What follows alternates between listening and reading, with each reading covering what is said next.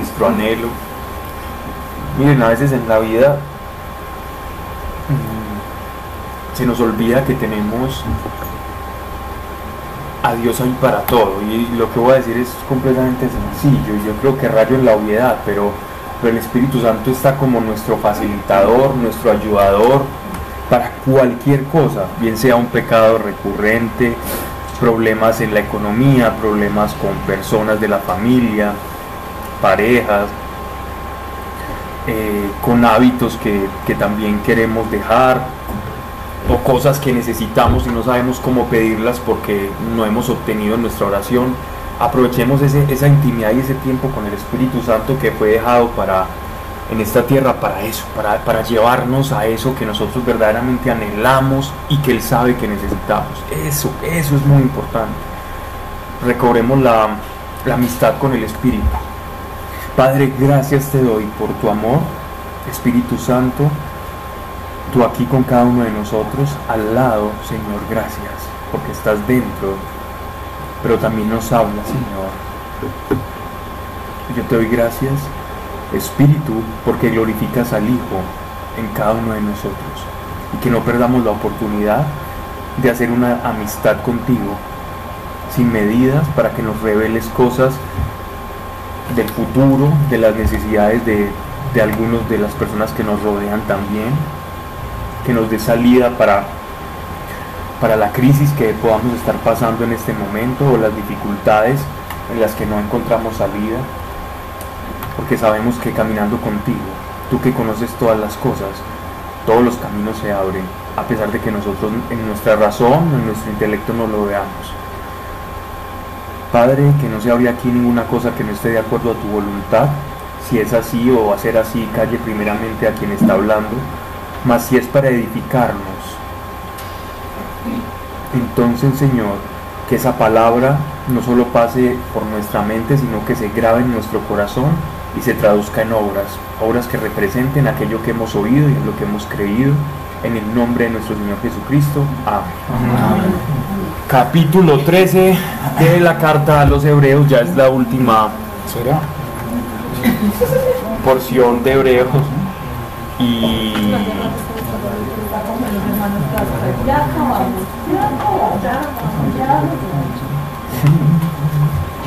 no digan que no le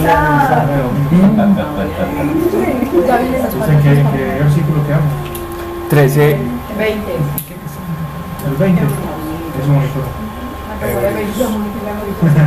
¿quién dijo 20? Y, si no, dice para regañarla. Si no, cambiamos. Reemplazo Sarita. que había otra monitor antes de vos que se llamaba Sara. Sara. La Sara tiene suizo. Para terminar, quería venir en estos días, pero no, pero con lo de la niña. niña. Bien, eh, ya estamos terminando con las salutaciones finales que hace el apóstol Pablo, las, las despedidas y las recomendaciones. Ya se termina toda la parte o el esquema doctrinal que lleva la carta o exhortación y pasa simplemente como a las cuestiones personales. Pero que pese a que sean cuestiones como de índole de, trato de hermanos y de amistad, da unos consejos que bien puede, podemos ser nosotros los que lo estemos necesitando. Dice, Terminamos en el 13, versículo 20. Capítulo 13, versículo 20. ¿Vamos a empezar el 20 o leemos el 20? Y vamos a empezar el 20.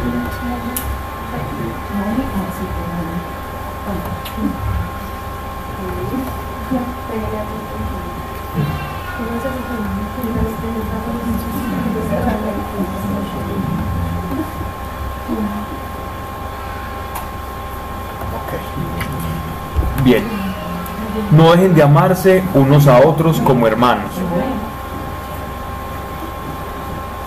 No dejen de amarse unos a otros como hermanos. Uno puede leer esto rápido, ¿cierto? Y suena bonito, pero cuando él está diciendo no dejen de hacer algo, quiere decir que que lo están haciendo, ¿cierto? que lo están haciendo en el momento, pero que sabe que el amor puede ser interrumpido por muchas cosas.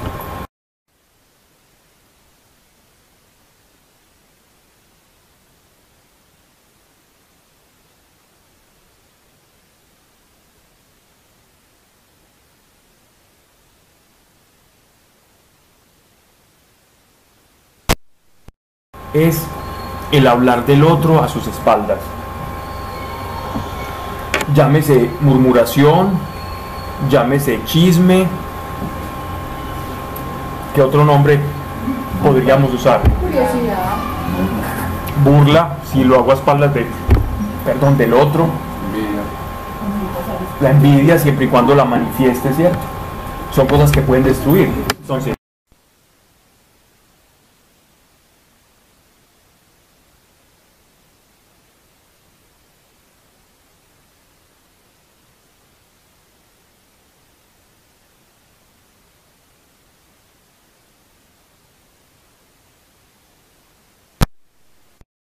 antemano ya está murmurando, ¿cierto? Es una manifestación de la murmuración.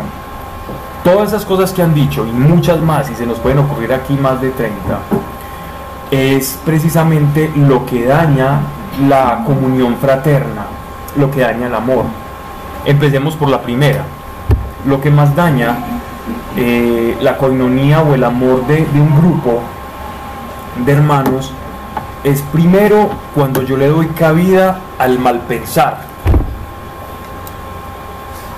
porque el murmurar viene por el mal pensar. De esto ya hemos hablado mucho. Y es que es el mal pensar, es cuando yo hago un juicio a priori sobre una persona. Tengo un conocimiento de algo, tengo simplemente una fotografía de un panorama y con esa fotografía, por mi mal pensar, yo ya creo tener todo el dibujo o toda la pintura completa solo por tener la pieza de un rompecabezas, ya empiezo a fantasear y a organizar un rompecabezas respecto a otra persona. Normalmente las personas se quedan en el, prejuicio, es decir, pienso, hago mi, todo mi esquema mental, todo mi rompecabezas sobre un juicio que hago sobre una persona, sobre un hermano, pero cuando de ese prejuicio yo paso a la murmuración, cuando yo le comparto a alguien, ve, mira, yo pienso que esta persona tal cosa, con mi pequeñita pieza de mosaico, puedo hacer mucho daño. Y el amor empieza a romperse. Miren, partamos desde, este principio. No nos conocemos a nosotros mismos. Ahora, para hacer un juicio sobre una persona. Si no nos conocemos a nosotros mismos, si no nos podemos controlar a nosotros mismos, ¿cómo voy a conocer una situación por un fragmento que tengo de tal?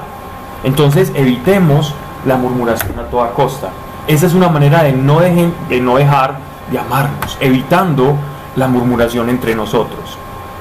Si yo creo conocer algo de alguien, lo guardo en mi corazón hasta no tener el panorama completo. Cuando yo tenga el panorama completo, voy a mi juicio va a ser un juicio más justo. De lo contrario, mi juicio va a estar muy amañado. Practiquemos el no tener prejuicios, o sea, juicios antes del panorama completo para poder tener un juicio justo. Pablo, pero no es que uno no debe juzgar a nadie. Exacto, por eso. Estoy hablando, es precisamente por eso. Prejuzgar es ya de antemano juzgar. Cuando digo hacer un juicio, no me refiero a decir si esa persona es buena o es mala, o a darle salvación o condenación, sino a tener un juicio, es decir, un panorama completo.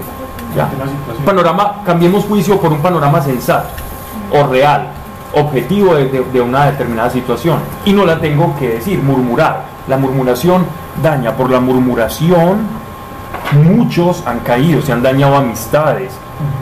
Y las iglesias han tenido problemas por la murmuración. No sé si ustedes alguna vez jugaron al teléfono roto cuando eran niños y que uno empezaba diciendo una cosa y el, de, la, el último terminaba diciendo una cosa y todos se reían porque no tenía nada que ver.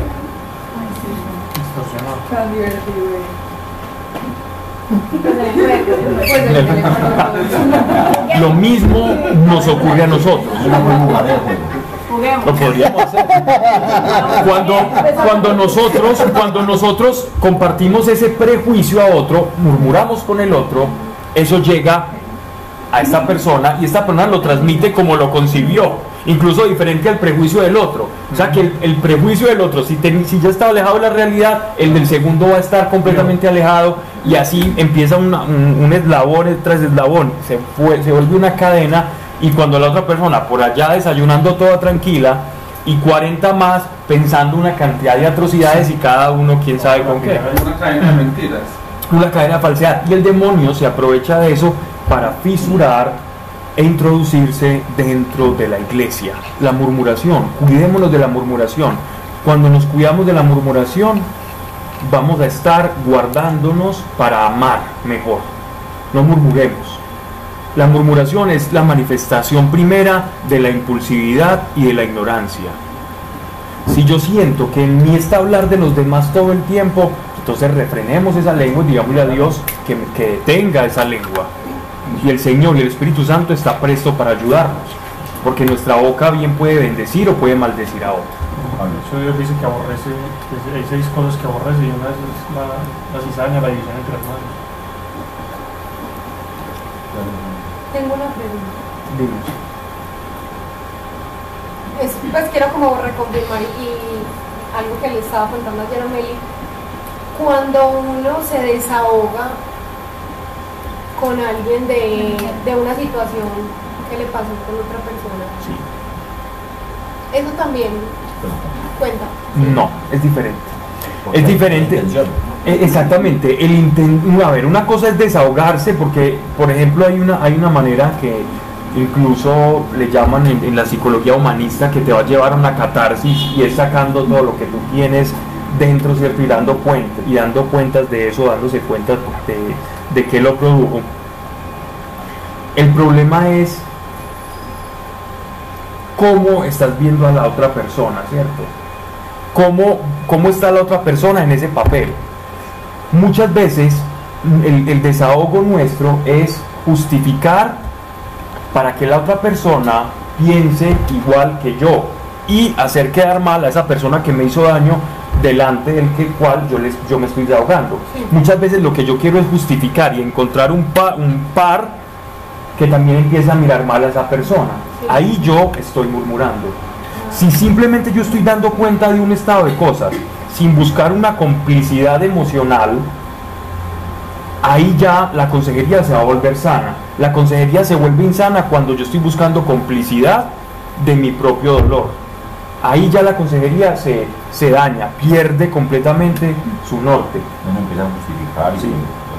Entonces, de hecho, los terapeutas en, en, psicología, una de las primeras premisas que se, que se utilizan en, en, psicoterapia es no se identifique con el paciente. En el momento en que usted se le crea el cuento, perdió ya, se perdió como terapeuta, porque va a perder un juicio objetivo. El momento que usted crea que, ay, es que mi esposo me pega y todos los días me pega y yo vengo y es un tal y por cual y por cual y por cual, el día que usted le creyó eso a esa persona, ese día ya la, todo consejo se perdió. Porque estás viendo el panorama de alguien que está expresando lo que está sintiendo y tú no puedes ser cómplice de esos sentimientos, sino que tienes que buscar una salida o que puedo haber, eh, puedo haber producido esa situación. Entonces, por eso la murmuración, la murmuración es muy peligrosa. Si empezamos con eso, es muy difícil que se vean fracturas en un grupo. La murmuración es lo que más dificulta. La envidia es otra, ¿cierto? Pero cuando la envidia es algo que yo estoy tratando en mi corazón con el Espíritu Santo y no sale de simplemente un trato interior, el Señor va a valorar eso que estoy haciendo porque estoy obrando frente a la verdad y Él me va a ayudar a lidiar con el deseo de lo que, de lo que tiene la persona ajena. ¿ya? Sin embargo, cuando la envidia pasa a, a las palabras, es cuando se produce otra vez la murmuración y el daño.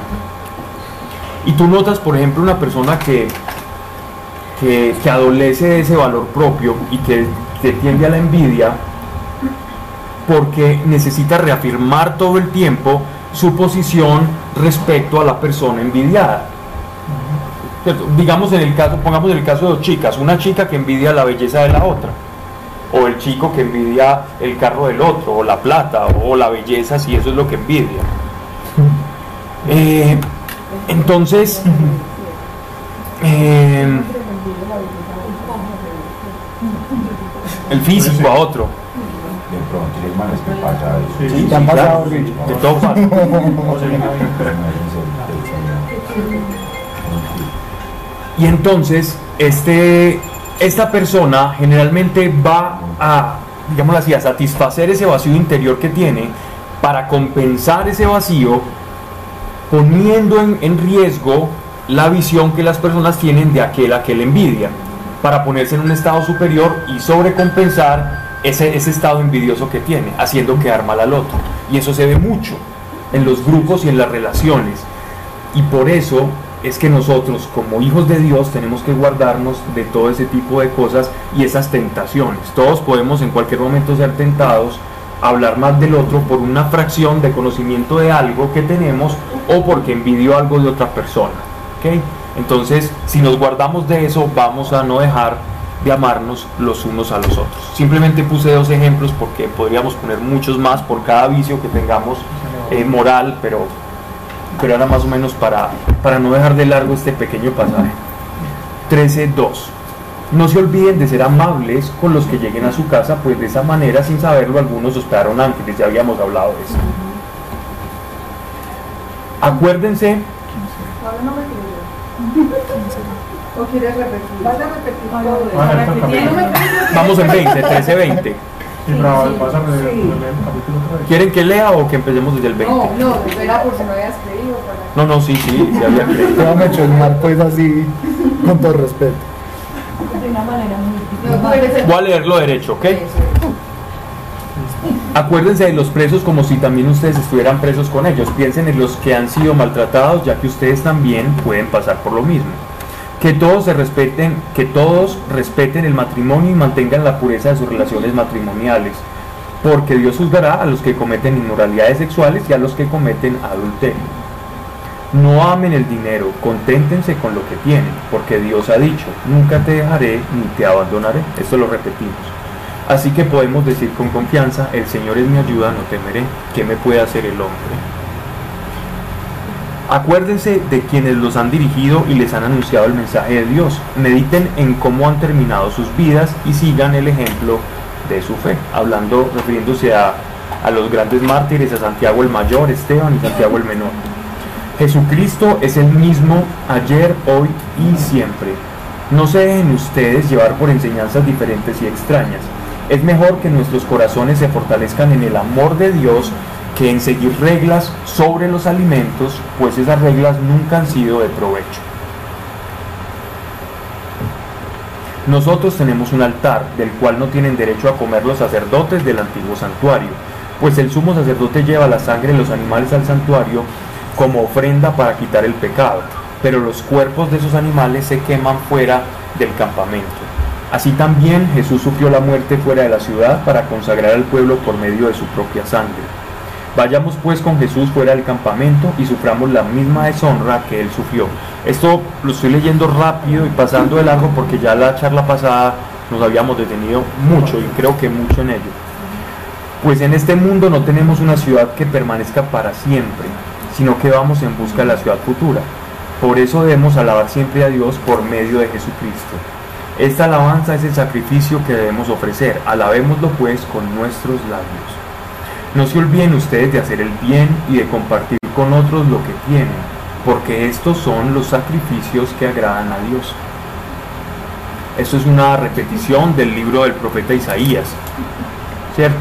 No quiero holocaustos, no quiero sacrificios, sino que quiero sus corazones, quiero un verdadero arrepentimiento, quiero que atiendan a la viuda, al desvalido. Ese es el verdadero sacrificio. Entonces él está parafraseando al profeta Isaías respecto a cuál es el deseo del corazón de Dios. Capítulo 13, verso 17. Obedezcan a sus dirigentes y sométanse a ellos, porque ellos cuidan sin descanso de ustedes, sabiendo que tienen que rendir cuentas a Dios. Procuren hacerles el trabajo agradable y no penoso, pues lo contrario no sería de ningún provecho para ustedes. Oren por nosotros que estamos seguros de tener la conciencia tranquila, ya que queremos portarnos bien en todo. Aquí este nosotros se puede estar refiriendo a Pablo y a quien escribe y a Timoteo. Pido especialmente sus oraciones para que Dios me permita volver a estar pronto con ustedes. Ya terminamos. Que el Dios de la paz, que resucitó de la muerte a nuestro Señor Jesús, el gran pastor de las ovejas, quien con su sangre confirmó su alianza eterna, los haga a ustedes perfectos y buenos en todo. ¿Cuál es el deseo de Dios? Hacernos perfectos y buenos en todo, para que cumplan su voluntad. Entonces, ¿cómo podemos cumplir su voluntad? Siendo buenos en todo y siendo perfectos.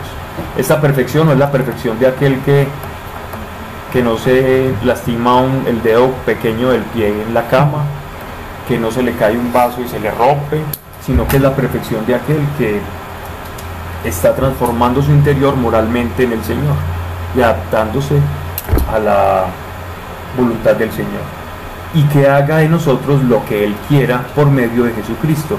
Gloria para siempre a Cristo. Amén. Hermanos, les ruego que reciban con paciencia estas pocas palabras de aliento que les he escrito. Sepan ustedes que nuestro hermano Timoteo está ya en la libertad. Si llega pronto, lo llevaré conmigo cuando vaya a verlos. Saluden a todos sus dirigentes y a todos los del pueblo santo. Los de Italia les mandan saludos. Que Dios derrame su gracia sobre todos ustedes. Aquí hay algún dato bien curioso y es que por primera vez en las escrituras se nos habla de una prisión de Timoteo. Pero debido pues como a la, a la- a la expresión o a la emotividad de la carta, la, la emoción con la que escribe Pablo esta, esta, esta salutación final, notamos que Timoteo sí sufrió una persecución o tuvo un encarcelamiento, pero fue muy temporal, no fue de la misma calidad que los del apóstol Pablo, que duraban mucho tiempo. Eh, Timoteo sí tuvo algún problema, pero eh, eso no fue tan no fue tan prolongado como los del apóstol Pablo. Y cuando dice que los de Italia les mandan saludos, es muy posible que se esté refiriendo pues a la iglesia, a la iglesia de Roma, que había tenido contacto con él y que le iba a llevar entonces como la, la buena nueva y la carta a los, a los destinatarios que son los, los hebreos. Y esto de los saluden a todos sus dirigentes se refiere a los que coordinaban, la- a los diáconos, a los presbíteros, a los que dirigían y presidían todas las reuniones de las asambleas o de la iglesia. Conclusiones de, de la carta a los hebreos. Primero que con esta carta, con una buena comprensión de la carta a los hebreos, nosotros entendemos que Cristo tenía que venir que todo lo que ocurría en el tabernáculo, en el sacrificio de los animales, en la forma ritual de los sacrificios, del cordero sin mancha, todo nos estaba anunciando perfectamente a Cristo. Es una completa apología o defensa de por qué todo anuncia a Cristo, desde Génesis hasta el advenimiento de Juan el Bautista. Entonces, eh, quien comprende hebreos concilia en sí lo que es el antiguo pacto con el nuevo. Si yo quiero comprender cómo la Biblia o en dónde tiene unión el Antiguo Testamento, donde lees todas esas leyes y todos estos ritos que les tocaba hacer, ¿dónde cobra coherencia o dónde te traducen y te dan un sentido? En la carta a los hebreos. Es como si yo pusiera el traductor en Google del nuevo del Antiguo Testamento. Pongo Antiguo Testamento y me traduce la carta a los hebreos. Ah, yo con la carta a los hebreos puedo comprender el porqué de tanta sucesión de rituales y cómo si tiene sentido y el por qué tenían que hacerlo de esa manera tan perfecta y Dios era tan, era tan estricto con ellos. Para que cuando llegara el Mesías, entonces nadie pudiera decir que no lo era, porque ya había dejado señales a lo largo de la historia para que pudieran reconocer cómo iba a venir como cordero inmolado y cómo tenía que ser perfecto, cómo tenía que morir fuera de Jerusalén, cómo su sangre tenía que tocar el propiciatorio, cómo no podían ser rotos ninguno de sus huesos, al igual que los, que los cabritos del Yom Kippur, del Día del Perdón, exactamente cumpliendo todo lo que tenía que cumplir. Y es más, si, seguimos, si nos seguimos adelantando en, en- en las escrituras y llegamos a Hechos de los Apóstoles, en Hechos de los Apóstoles también, en el día de Pentecostés, todas las fiestas y todos los tiempos, esos 50 días después de la Pascua, que es Pentecostés, se tenían que cumplir y era donde se ofrecía el día de las, de las primicias. Y Jesucristo, después de la resurrección, no de la Pascua, sino de la resurrección, es que envía al Espíritu Santo como primicias a los que iban a ser el resto de la iglesia.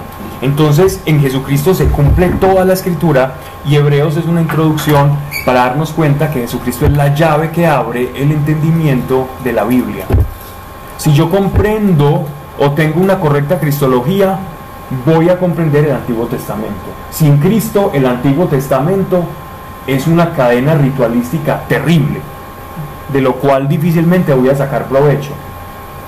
E incluso dice que sin él, sin, sin Jesucristo, el Antiguo Testamento termina siendo para mí una carga insoportable y si yo no lo utilizo a él como una llave para comprenderlo, entonces, ¿quién es una llave?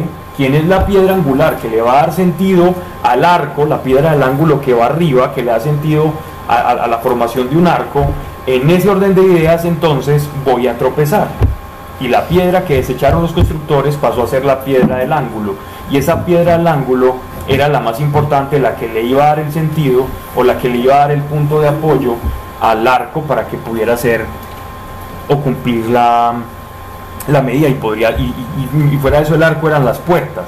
Entonces cuando él dice yo soy el camino bueno, aquí nos podríamos quedar haciendo símiles de, de lo que es Jesucristo en el Antiguo Testamento pero pero una correcta comprensión de Hebreos nos va a llevar a eso. Ahora vamos a retroceder a épocas de vámonos al 720 antes de Cristo. Aquí estamos más o menos en el 60 después vamos al 720 antes y nos vamos a un libro que es el libro de los proverbios que está en el Antiguo Testamento.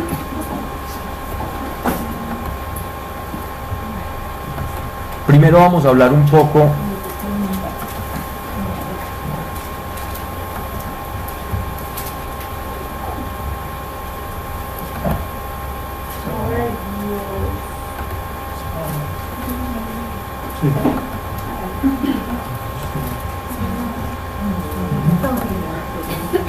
Salomón. Proverbios. ¿Ya lo encontraron? Yo no. Sí. No, los proverbios, la- los primeros proverbios son de Salomón. Ok. Entonces vamos a hablar un poco sobre, sobre los proverbios. Dentro de las escrituras hay diferentes tipos de géneros literarios, ¿ya? Por ejemplo, vamos a ver que Génesis es un libro de corte narrativo, que tiene una historia, tiene una, una coherencia, un hilo conductor cronológico, ¿ya? Entonces es muy fácil leer Génesis porque vas leyendo como una historia, como una novela. Tienes una narrativa cronológica donde uno dice esto ocurrió antes, esto ocurrió después. Hasta que llegamos al libro de Samuel. Cuando le llegamos al libro de Samuel o Primera de Reyes, entonces ya las escrituras comienzan a perder la cronología y comenzamos a ver una cantidad de libros dispersos que se llaman los libros proféticos. Entonces tenemos a Jeremías, tenemos a Isaías, tenemos a Habacuc y tenemos otra cantidad de libros proféticos que hacen parte de género literario profético. Por otro lado tenemos libros históricos. Los libros históricos son completamente cronológicos y esos libros históricos nos van a dar cuenta de toda la cadena de sucesión que tuvo el rey David y todas las dinastías, hasta que se dividen entre el reino del norte y el reino del sur, y cada, en crónica se nos habla de cómo fueron los, los, los del linaje del norte de Israel y los descendientes de David del linaje del sur. Y allí entonces también vamos a tener un hilo conductor. Pero por otro lado también tenemos otros libros que son los libros sapienciales.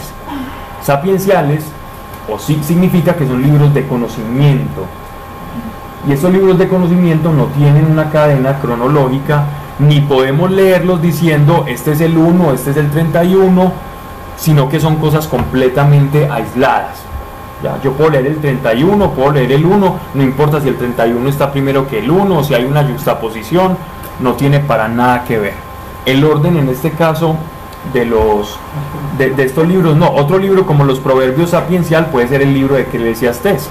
El libro de Eclesiastés, Eclesiastés perdón, que ya lo leímos acá, ya nos, eh, lo introdujimos acá en estas charlas, es un libro de un alto contenido de enseñanza sapiencial, de alto contenido de sabiduría, de conocimiento interior, práctico. También está el libro de Salmos, ¿ya? Que es sapiencial, pero por otro lado también son cánticos, ¿no? Y también tenemos por otro lado los libros poéticos, como el Cantar de los Cantares, es un libro, es un libro en, en un, en un género literario de poesía. ¿O qué. Sí, sí. Algunos lo, lo- lo identifican como histórico, pero otros como sapiencial.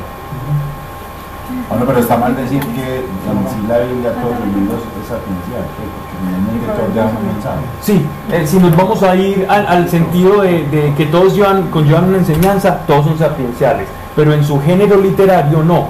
En cuanto a instrucción, sí, en cuanto a género literario, eh, son diferentes. Por ejemplo, los salmos tienen rim- rima, ritmo, como son cánticos, entonces, aunque te dejan una enseñanza, obedecen a un género literario diferente de los sapienciales. Y sobre todo que hay, hay ciertas como, no sé llamarle sectas o qué, pero que ven la Biblia literalmente como eso, como, como algo sapiencial y descono o, mejor dicho, Secta no, dentro de muchos grupos, dentro incluso de muchos grupos, claro. Y dicen que nada de lo que hay escrito es cierto y que nada pasó, que simplemente fue escrito con el propósito de sapiencia. Exacto. Y eso es muy peligroso. Sí. Muy peligroso porque eso fue, eso fue una de las de los gérmenes que entró a la iglesia que se llamaba la corriente teológica racionalista, que solamente veían a los libros como un género literario más y terminó siendo la resurrección y la pasión de nuestro Señor Jesucristo un género literario más. ¿cierto? Los milagros de Jesús, un género literario más. Fantasía, mitología religiosa. Y los ves con Clériman y predicando. Es lo hay, más hay muchos, hay muchos judíos que no creen en, en- en las escrituras y que no creen en Dios siquiera, pero aún así practican todo lo que la Biblia dice simplemente por tradición y porque saben que de ahí pueden tomar enseñanza. Sí. Hay un libro que se llama Conversaciones con Dios, que dice que la Biblia y los apóstoles no son fuentes confiables.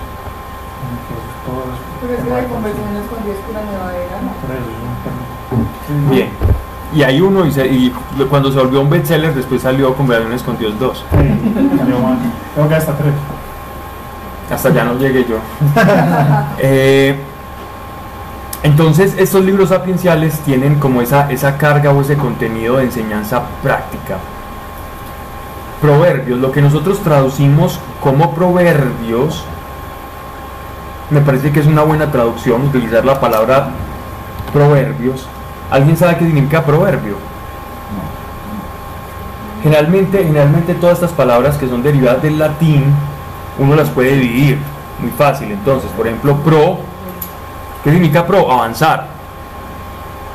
Verbio, ¿qué significa? Verbo, acción.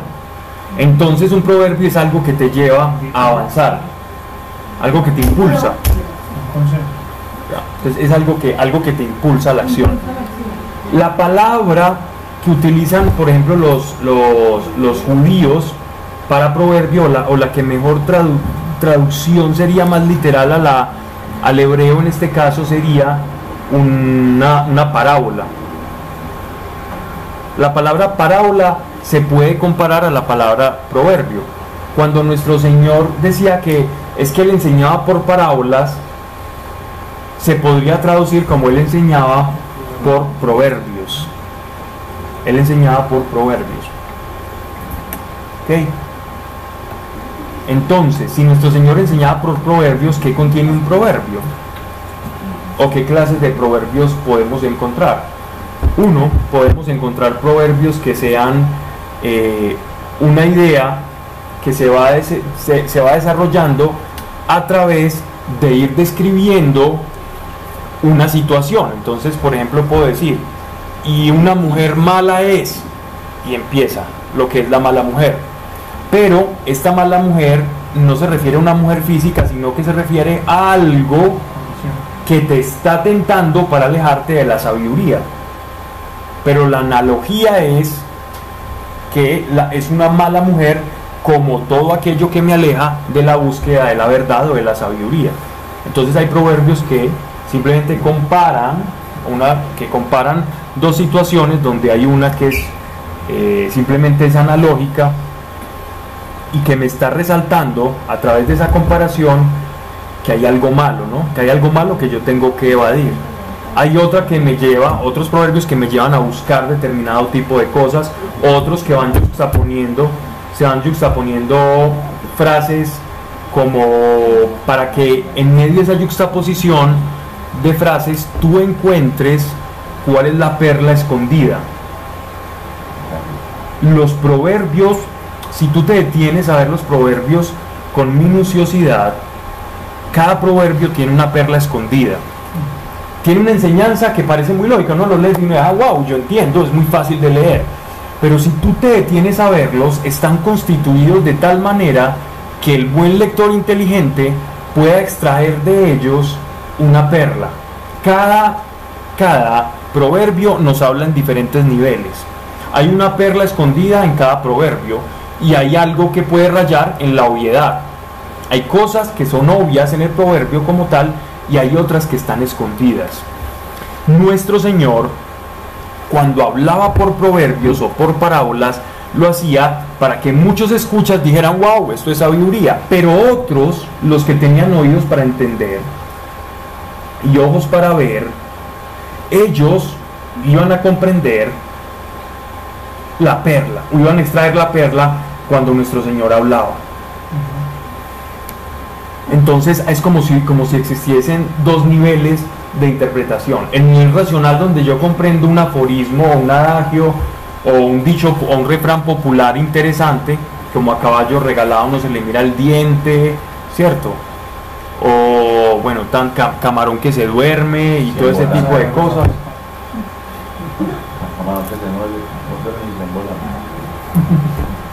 No, no como los del Chapulín.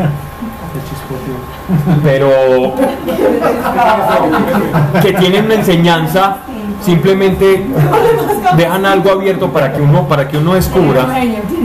Cuando nuestro Señor hablaba, él estaba esperando que hay una parte que le habla la razón y otra que tú tienes que descubrir.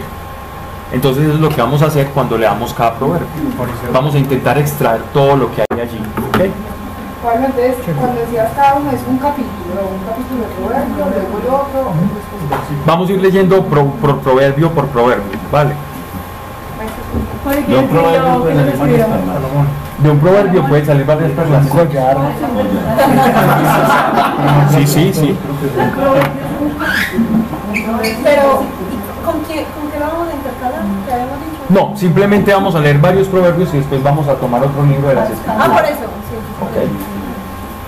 Entonces, vamos a empezar. Bueno, ¿qué más podemos decir de los proverbios? Los proverbios, el libro de proverbios ha sido muy estudiado y a su vez criticado. ¿Por qué? Porque en 1800 en Egipto se encontraron eh, unas, unas especies de tablillas que tenían también como una escritura proverbial y se parecían mucho al, al capítulo 20 y del, 20, del 20 hasta el 23 de los proverbios de los judíos.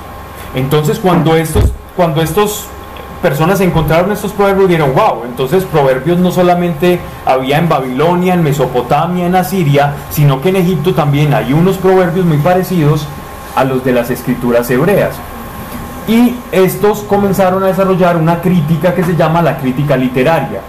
Entonces estos proverbios no tienen nada de inspiración, sino que simplemente son el folclore y el saber popular compendiado por el rey Salomón o por alguno de los reyes cercanos al rey Salomón.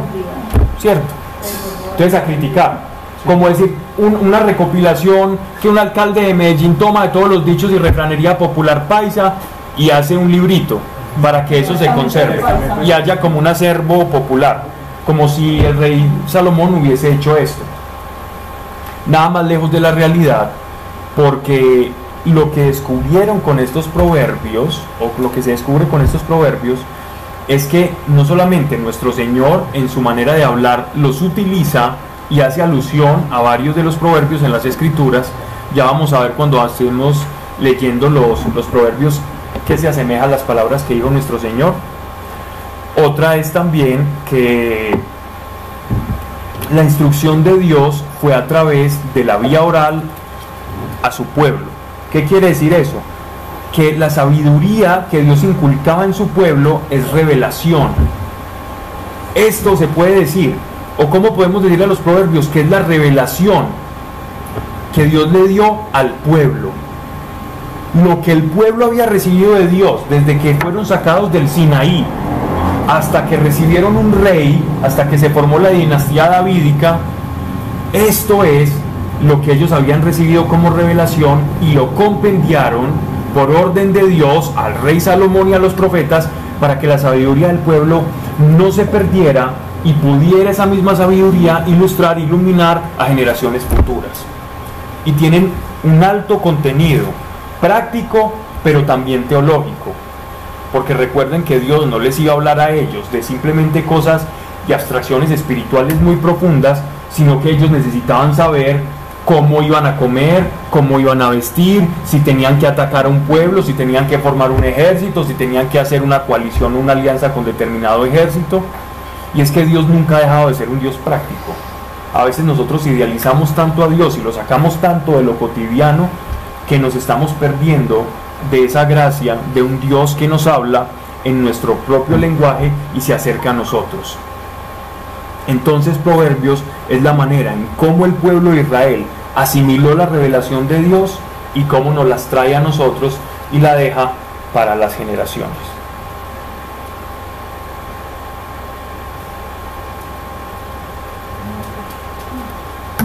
Ok, entonces vamos con el, eh, con el versículo 1. Después vamos hablando más sobre los proverbios y sobre, sobre su significado para los, para los judíos o para los rabinos, cómo utilizan esto dentro del, dentro del libro de ellos, porque ellos le llaman a esto, no le llaman proverbios, sino que le llaman, o está dentro de algo que conciben ellos como los escritos en español. Los escritos, esto hace parte de los escritos, no de los profetas y tampoco de, la, de lo que llaman en la Torá, pero hace parte del Tanaj. Proverbio de Salomón, hijo de David, rey de Israel. Ya se nos está presentando aquel que está compendiando los proverbios. Todos sabemos quién fue Salomón. El rey Salomón, que fue el hijo de David, que sabemos todo lo que pasó con él. O si no, ya lo estudiaremos en crónica. Para aprender sabiduría e instrucción. Entonces, proverbios de Salomón, hijo de David. Esos proverbios pueden ser dichos de Salomón, rey de Israel, para aprender sabiduría e instrucción. ¿Qué es la sabiduría?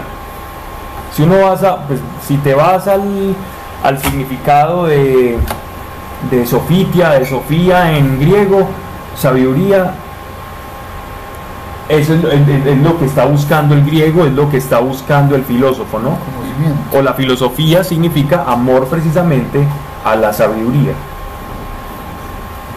Si yo estoy buscando sabiduría o quiero aprender sabiduría, ¿qué quiere decir o qué es sabiduría para nosotros? Cuando, cuando nos dicen a nosotros qué es sabiduría, Conocimiento, ¿no? Entonces, sabiduría, conocimiento, Sensatez. entendimiento, sensatez, Conocimiento en acción. Conocimiento en acción, discernimiento, prudencia.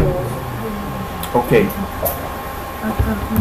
La sabiduría está más acercada a lo que dijo Sebastián, que es el conocimiento puesto práctico. Es el conocimiento hecho práctico. Cuando lo que yo sé lo vuelvo práctico es sabiduría. Yo puedo leer mucho y saber mucho. Puedo estudiar 20 carreras y ser un torpe, ser un inepto y no ser sabio. El conocimiento no me hace sabio. El conocimiento me hace conocedor. O puedo no saber nada y ser sabio. La sabiduría está ligada al conocimiento práctico, no necesariamente al conocimiento teórico. Está muy lejos de ser sabio aquel que conoce mucha teoría. Porque el que conoce mucha teoría y no la aplica, más que demostrar que es un sabio, está demostrando todo lo contrario, su necedad. Pablo, pero esa sabiduría de la que estamos hablando es solo para, pues, como para las personas de Dios, una, ¿cierto? O sea, como que un ateo puede ser sabio. Hasta cierto punto, hasta cierto punto sí. Hasta cierto punto. Hasta el punto en que se va a encontrar con el principio de la sabiduría, que yo sé que muchos lo saben, que es el temor de Dios. El principio de la sabiduría es el temor de Dios. Entonces, por eso, hasta ese punto se van, a, se van a confrontar con que su sabiduría fue una sabiduría mundana, fue un conocimiento que pudo ser práctico, que te pudo sacar de muchos apuros, pero no te sacó del mayor apuro. Por ejemplo, la, Y era su relación con Dios. la- la de los campesinos, por ejemplo, para sembrar, que saben cuándo siembran, en qué momento del mes, o las mujeres cuando van a cortar el pelo. Exacto. Ah, Ahora, eso es la palabra, eso es sabiduría en los términos más, sen- más, más simples de la palabra, para, para entendernos. Pero la sabiduría concebida por el pueblo judío era algo mucho más profundo. Y a esto es lo que va encaminado los proverbios. Ese es el segundo nivel de la sabiduría. El primero es el conocimiento práctico, como lo decía Sebastián, conocimiento en acción. El segundo es la manera en cómo Dios se relaciona con el medio y con sus criaturas. Entonces, en ese orden de ideas, ¿quién es sabio? Aquel que conoce cómo Dios se relaciona con el entorno y con sus criaturas. Aquel que aprende, que lee las huellas, que ve los movimientos de Dios, que prevé por conocimiento qué le gusta o qué no a Dios, ese es el verdadero sabio. Para el judío la sabiduría era casi como si tuviera forma, fuerza y vida, y fuera la manera en que Dios se comunica como una especie de intermediario entre Dios y la creación. La sabiduría era como si fuera una forma viva en la que Dios se comunica entre Dios y la creación. Los primeros padres de la iglesia veían en la sabiduría proverbial a Jesucristo. Si Jesucristo es el intermediario entre Dios y los hombres, Jesucristo es la sabiduría de Dios. El verbo era el verbo era con Dios. Antes de él nada fue creado, por medio de él todo fue creado. Sin él no podemos llegar a Dios. El perfecto intermediario entre Dios creador y su creación, Jesucristo. Jesucristo representa lo que es la sabiduría. Por eso decía, yo soy el pan, yo soy el alfa y yo soy el omega. ¿Recuerdan el Evangelio del- de Juan? ¿Qué era el alfa y el omega? Oh, Dios, nos vamos a mucho, según, si vamos así nos vamos a demorar mucho en, en proverbios. ¿Qué significaba el alfa y el omega? Principio del fin, correcto, estamos bien. En la filosofía griega, ¿qué era el alfa y qué era el omega? Alguien que, o que a quien, cuando uno piensa en alfa y el omega, ¿a, a- a qué se refiere? Principio y fin, perfecto. Algo más. Alguien que se le ocurre a alguien algo más. Alfa, omega. Las letras del, del alfabeto, sí, alfa, omega. Sí, está bien las letras del alfabeto, pero ¿qué más? ¿Qué representaba el alfa y el omega? la eternidad. La eternidad, perfecto. Todo hemos hablado muy bien, pero algo más. Perfecto. La, la- la perfección, el infinito, excelente. Algo más. Más sencillo, no tan profundo, pero me encanta que pensemos tan profundo. Algo más, o sea, más superficial. Algo más superficial. Es más superficial. Eh, Cuando tú pintas, si yo aquí pinto pues, un tablerito y pongo y pongo. A, B, C, ¿qué, es, qué, qué- a qué- qué está representando eso? Terminología Básica. Eh, no, pero eso es como para, Lenguaje. refer- para referenciar, para referenciar cosas importantes. Por ejemplo, con las matemáticas colocaron alfabeto y gamma, pero era para hablar de cosas puntuales importantes. Ok, por ahí va la cosa. Pero entonces, ¿a qué nos referimos? A que el alfa y el omega, cuando nuestro se- Señor decía yo soy el alfa y el omega, Él está diciendo yo soy el principio del conocimiento. Porque el alfa y el omega, así como cuando yo pongo en el letrerito acá, el ABC, yo estoy representando el conocimiento. Lo primero que aprenden los niños, o los niños griegos o los filósofos, era el, el, el- el ale- el alefato, no, el abecedario, el, el alfabeto. Abecedario es el de nosotros, alfabeto es el de los griegos y alefato es el de los judíos. Es la primera y la última letra de los... Ok, entonces, ¿qué ocurre con esto? Nuestro Señor se identifica con la sabiduría cuando dice que es el alfa y el omega, porque en Él tiene sentido el conocimiento y la sabiduría. Todo lo que dijeron está perfecto, pero algo más también y más simple, más sencillo, más bajado de, altisonancias y vuelos filosóficos es, Él representa el conocimiento. Por eso dice yo soy el alfa y el omega. Sabiduría. Entonces, para aprender sabiduría e instrucción, para entender sensatos dichos. ¿Cuál es la diferencia entre ser sensato e insensato? Como estamos hablando de proverbios, vamos a preguntar, pues a hacer muchas preguntas, porque es la única manera. Más como. Sensato. Más acertado, como más. Sensato no es que es sincero. Sensato es aquel que escucha y pone en práctica. ¿Quién es un insensato? El que ha escuchado y no, y no practica. Sensato es el que escucha y practica. Y practicando ve que el dicho tenía razón y por eso se vuelve más sensato. El insensato es aquel que escucha y no hace caso. Ay, no, eso está muy descansado, hermano. Verso 3. Para alcanzar instrucción y discreción. ¿A qué me lleva la, sabi- la sabiduría? Me lleva a la sensatez, me lleva la- me instruye, me da discreción. ¿Qué es discreción? Prudencia. ¿Recuerdan qué significa el prefijo dis? Cuando hablábamos allá de discriminar, separar. separar, Entonces, ¿qué significa discreción? separar los Discernir. Alguien discreto es alguien que sabe separar y por consiguiente sabe callar, sabe separar. Entonces, una persona discreta no va a murmurar del prójimo. Una persona discreta no va a murmurar del prójimo porque sabe separar la realidad de la irrealidad o la propia ficción de su imaginería que por lo general es tendenciosa y mal pensada. Porque así somos nosotros. Vemos una parejita, vemos una parejita en un, en un, en un parque. Ay. Y lo conozco y uno ve que se empieza a parecer a alguien conocido. Ay. Pasa algo por allá, pasa algo que no te diste cuenta. Y luego, ay. Y después ya empieza, empieza toda la fantasía, ¿no? Y esa fantasía empieza como a, a producirnos un efecto, quiero salir, quiero emanciparme de aquí, quiero salir de acá, tengo que salir con la bomba, ¿no? Y se la cuento a mi mejor amigo, a mi mejor amiga, y ya empieza el teléfono roto. Alguien sabio y alguien discreto sabe separar la mentira de la verdad. Primeramente en su interior.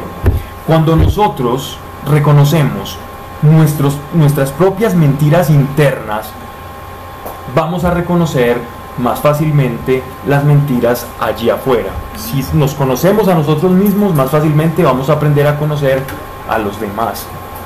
Conócete a sí mismo, decía por allá alguien. Alcanzar instrucción y discreción, justicia, equidad y rectitud. Para dar prudencia a los inexpertos, perspicacia y circunspección a los jóvenes. entonces aquí el proverbio nos está hablando que precisamente nos está hablando de un hombre ya que está en su ancianidad y está recopilando todo aquello que ha sido revelado o que ha sido conseguido mediante todo ese caminar y esa sabiduría que tenía el rey Salomón. Y, y para el joven es muy importante. Si es una palabra que cambia mucho en la tuya, es bueno que nos la digas para que veamos qué tipo de... pues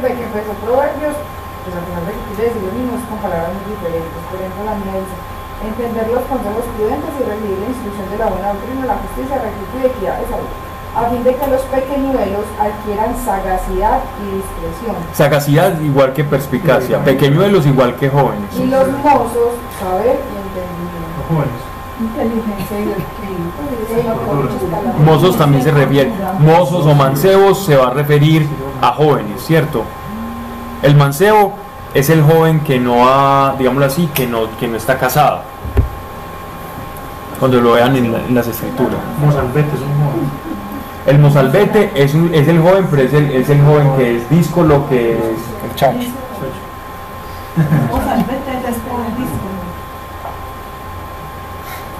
O sea, es el desobediente.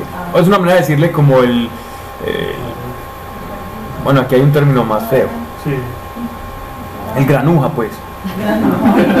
Pero por ejemplo la mía se refiere a ciencia y prudencia. Ciencia es conocimiento. Gnosis, la palabra gnosis de la cual deriva ciencia es la misma, conocimiento. O sea que estamos simplemente usando sinonimia. No más, pero estamos diciendo exactamente lo mismo. Sagacidad igual a perspicacia. Alguien sagaz y alguien perspicaz eh, es aquel que dice, ah, se las huele en el aire. Esa es una persona sagaz y perspicaz. La sabiduría va acompañada de la perspicacia. Porque ¿cómo puedo darme cuenta de mis propias mentiras y de mi, y de mi falso mundo interior y cómo estoy examinando el mundo exterior si no soy perspicaz? Me voy a creer todas las mentiras. ¿Cómo nos damos cuenta cuando alguien es poco sagaz? Por ejemplo, una persona que es excesivamente impulsiva y que todo lo que siente lo saca sin filtro, es una persona que es poco sagaz. Porque no se da cuenta que todo lo que siente, generalmente el 90% de las cosas que sentimos, obedecen a un pensamiento que no es real. Entonces todo el tiempo necesitamos expresar cosas que sentimos de cosas irreales. Por lo tanto nuestra vida va de fantasía en fantasía sin conocer verdaderamente quiénes somos y mucho menos si no conocemos quiénes somos vamos a conocer a Dios y con mucha dificultad porque no hemos conocido primero diferenciado qué es la verdad y qué es la mentira dentro de nosotros ok entonces esto nos va a llevar estos proverbios nos van a llevar a sacar como mentiras interiores no perspicacia y circunspección a los jóvenes. Circunspección es una forma en la que yo estoy como enrutado, estoy encaminado, o, o con rectitud también se puede decir. Cordura, está bien. Dices que se hacían los simples. Eh, sí, a los simples puede ser también otra forma de referirse a los, a los jóvenes o a los que no carecen de entendimiento. Oyéndolos el sabio, versículo 5, entonces, oyendo esto, el sabio crecerá en doctrina y el entendido adquirirá destreza. Estas palabras se asemejan a una que Jesús les dijo a sus, o nos dijo a nosotros, a sus apóstoles y a sus discípulos, cuando él dice, aquel que tiene, se le dará, se le añadirá, y aquel que no tiene aún lo poco que tiene le será quitado. Porque cuando tú escuchas, siendo necio, la sabiduría, lo poquito de sabiduría que tienes, cuando intentas descubrir en tu necedad la sabiduría, vas a quedar completamente peor. Pero cuando tú eres sabio, a la sabiduría que ya tienes, si escuchas sabiduría, con tu sabiduría se te va a añadir. Como aquellos que cuando nuestro Señor vino y se reveló a este mundo en forma del Mesías y lo escuchaban, cuando lo escuchaban, aquellos que eran sabios y conocían las escrituras, sentían la perla y, y extraían la revelación de nuestro Señor.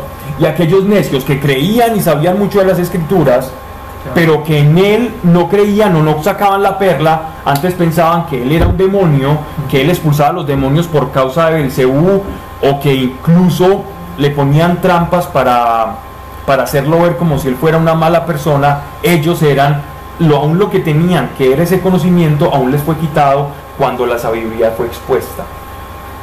Ya, como si la sabiduría fuera un candelabro que encendido y dice, y, ilumina a algunos y a los que ilumina les da más luz y a los que creían tener una luz, pero su luz no estaba sintonizada con esta, entonces esa luz se les es apagada.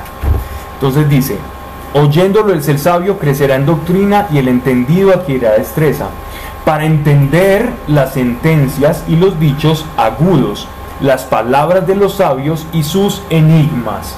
Ya nos está hablando que en lo que nos están hablando hay dos niveles, ¿no?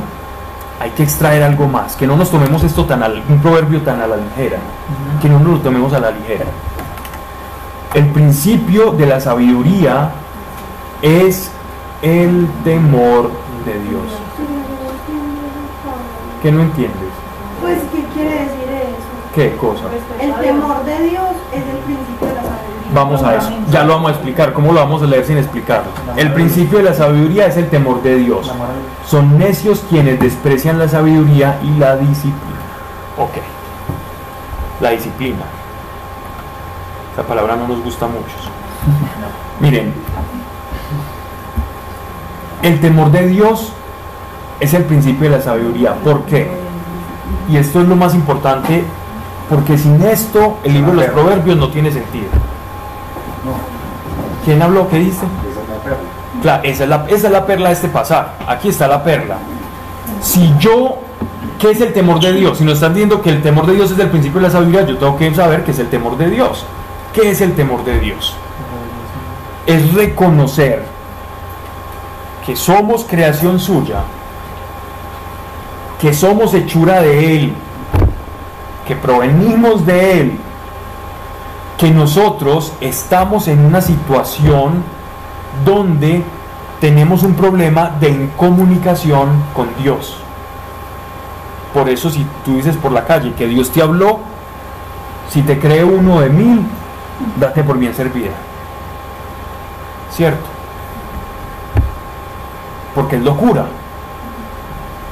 ¿Por qué es locura? Porque no es lo usual para las personas que se les diga, Dios me habló, Dios me dio un sueño, yo tuve una visión, una persona se liberó, otro se sanó, los demonios existen, las cosas sobrenaturales existen, eso no es lo normal que tú escuchas.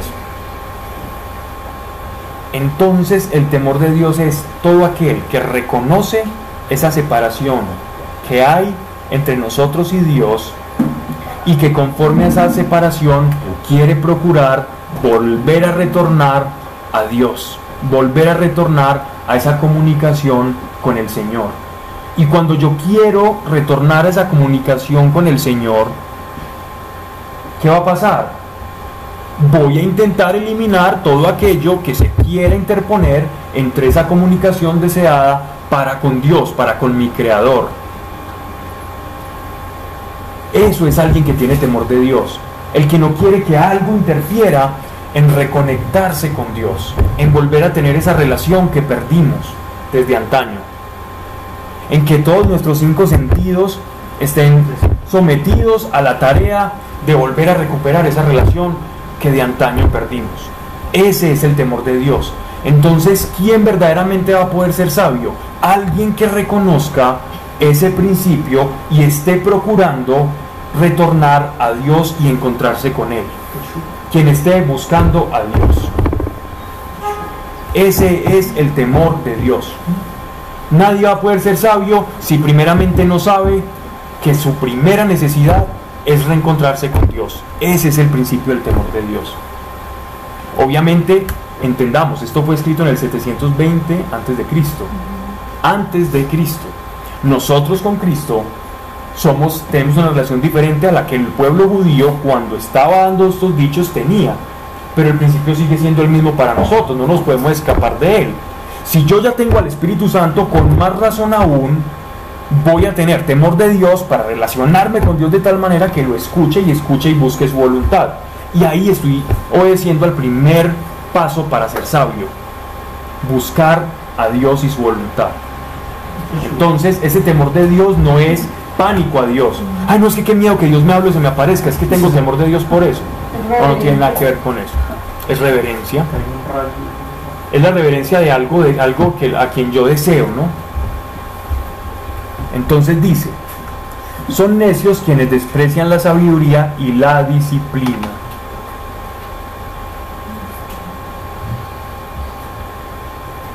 Porque todos sabemos que cuando buscamos a Dios, ¿por qué habla de la disciplina en este pasaje? Todos sabemos que cuando nosotros buscamos a Dios, de alguna u otra manera en algo nos vamos a tener que disciplinar. ¿Y cuándo es que se necesita la disciplina? Cuando hay algo que está estorbando.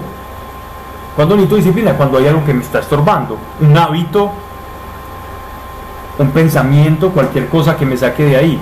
Y por eso no podemos despreciar la disciplina para, para, para buscar a Dios. Pero aquí entiéndase disciplina como amonestación. Disciplina es como saber qué me está estorbando e intentar alejarme de eso. Y si no puedo, en el caso porque es algo muy fuerte, pedirle ayuda al Espíritu Santo, que Él, está, él fue dejado para eso, para ayudarme a nosotros, a cada uno de nosotros a eliminar eso. ¿Cómo estamos, Meli? ¿Bien? ¿Qué pensás? acá no pasa el Espíritu Santo Versículo, versículo 8. Quiero que cuando estemos leyendo no se queden solo con lo que yo estoy extrayendo, porque es un nivel muy superficial el que yo puedo rasgar acá y ponerlo en palabras. Hay mucho más que podemos sacar de cada proverbio. Verso 8. Escucha, hijo mío, las amonestaciones de tu padre y no deseches la enseñanza de tu madre. Recuerden en Sinaí, Éxodo, los diez mandamientos, honrar a padre y madre. Eso es parte de los roles ahí, Pablo. Sí, señora. Así es. Escucha, hijo mío, las amonestaciones de tu padre y no deseches las enseñanzas de tu madre.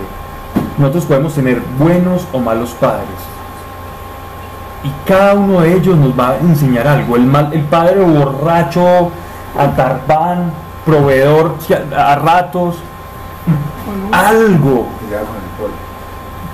Con el pollo. El día de la madre, algo hasta el que no está. puede dejar. El ausente o el presente. Escucha, hijo mío, las amonestaciones de padre y no deseches las enseñanzas de tu madre. Es muy fácil uno desechar las enseñanzas de la madre. ¿Por qué? ¿Pero por qué lo digo? Porque lo repiten mucho. Cuando la enseñanza se vuelve repetitivo, se vuelve una cantaleta. Entonces la cantaleta se vuelve, se vuelve esto. Pero si tú te vas a, si tú te vas a la cantaleta de tu mamá. ¿quién dijo tienes razón? Tienes razón. Se va callado. Cualquier palabra Ángel que- que ¿Y saben por qué la, la cantaleta molesta por dos niveles? Uno, porque tiene razón y es el principal. Y dos, porque nos repiten algo que tiene razón. Ese es el mayor de los problemas que ejerce la cantaleta sobre nosotros. No, es el conito. Verso 9. Pues serán corona de gloria en tu cabeza y collar en tu cuello. La enseñanza del padre y la enseñanza de la madre. Hijo mío, si los malos pretenden seducirte, no consientas. Camilar. ¿Mm? Caminante. ¿Qué es eso? Si los malos quisieran, caminar. Melarte, melarte. Llevarte, eso es como llevarte con lisonjas o lo que llaman eh, ser lisonjero, eh, lamezuelas o basacos y saquen. No, no. Y, y le dice, pero camelarte. La palabra. Eh, la mesaco, la, mesa, la mesaco sí, sí estamos correctos. Lambón, lambonería. Ahí sí hablaste términos. Ok. Paisa, por favor. Hijo mío, si los malos pretenden seducirte, no consientas. Miren esto. Y goza Luis Jonathan. Eh, me separan este Pablo y un Es que son sacos para con- esa sí la habías escuchado, ¿no? No, me suena. ¿Cuál? Luis. ¿Sí no? No me suena. Ok. Este. eh, miren, miren cómo uno cae sutilmente en esto. Y voy a poner un ejemplo, pero hay más allá. Y el ejemplo es: ve, yo tengo un contador muy bueno. Si vos haces esto y ordenas las cosas de esta manera, entonces vas a pagar menos impuestos. Eso, a eso, hijo mío, si los malos pretenden seducirte, no consientas. El problema es que creemos que eso es bueno y no malo. Ahí es donde está el problema. Muchas veces nos pasa eso. Sí, porque es muy fácil ver lo, lo malo en lo obvio, ¿no? Otra cosa es ser tonto, pues, y uno puede, si tenés varias cuentas, separar las cuentas para no pagar más en el sentido de... Eso es diferente, eso es diferente. Otra cosa es la evasión, otra cosa es la evasión, otra es si tenés cómo distribuirlo, pues hacerlo. Buscar tapar Exactamente. Dice, si te dicen, ven con nosotros, pongamos acechanzas a la vida ajena, tendamos a placer lazos contra el justo, traguémoslo vivos como el Seol, enteros como los que bajan al sepulcro, tendremos toda suerte de riquezas, henchiremos nuestra casa de despojos. Tendrás tu parte con todos nosotros, no habrá más que una bolsa para todos. Esto quiere decir nada más y nada menos que lo mismo que el, que el ejemplo que les acabo de decir, aquellos que nos procuran riquezas a expensas de el malestar de otros. Si cuando mi riqueza es en déficit de otro, de un hermano, huyamos de aquel que nos está haciendo esa propuesta. Mira, yo voy a vender el carro y tiene un guardado ese carro. Entonces yo tapo ese guardado y deshágase él rápido, hágale que le vamos a sacar mucha plata. Cuidado con eso. Que eso no es ser un buen vendedor, eso es ser una mala persona. Cosas de ese estilo, por poner un ejemplo práctico. No vayamos en pos de los que nos procuran riquezas o nos invitan a la riqueza en detrimento de otro. Eso Dios no lo prospera. Y si prospera esa persona o tiene ganancias, o ese producto, esas ganancias deshonestas, no es bendición de Dios. Y que no confundamos aquel que con ganancias deshonestas dice, mira que tan bien estoy bendecido, porque cuando nos colgamos de esa persona o imitamos a esa persona, a futuro vamos a terminar igual de colgados, como lo que le pasa a las brujas, como lo que le pasa a los narcotraficantes, que siempre terminan mal.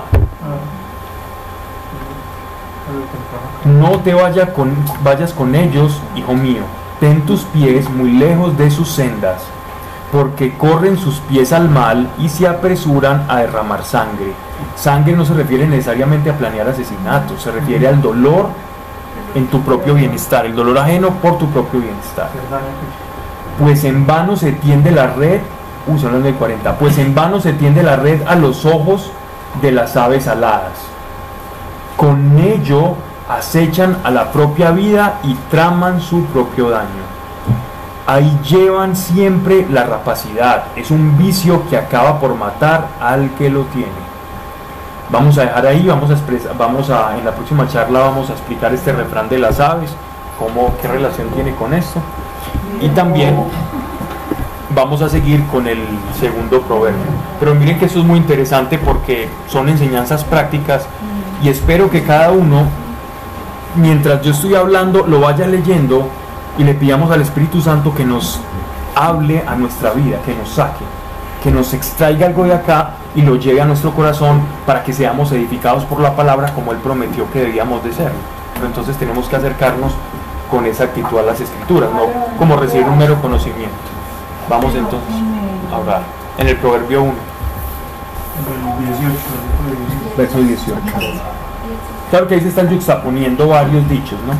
Padre, yo te doy gracias por tu amor, gracias por cada uno de los que estamos acá, porque tu amor, Señor, nos ha convocado, nos ha traído a este lugar.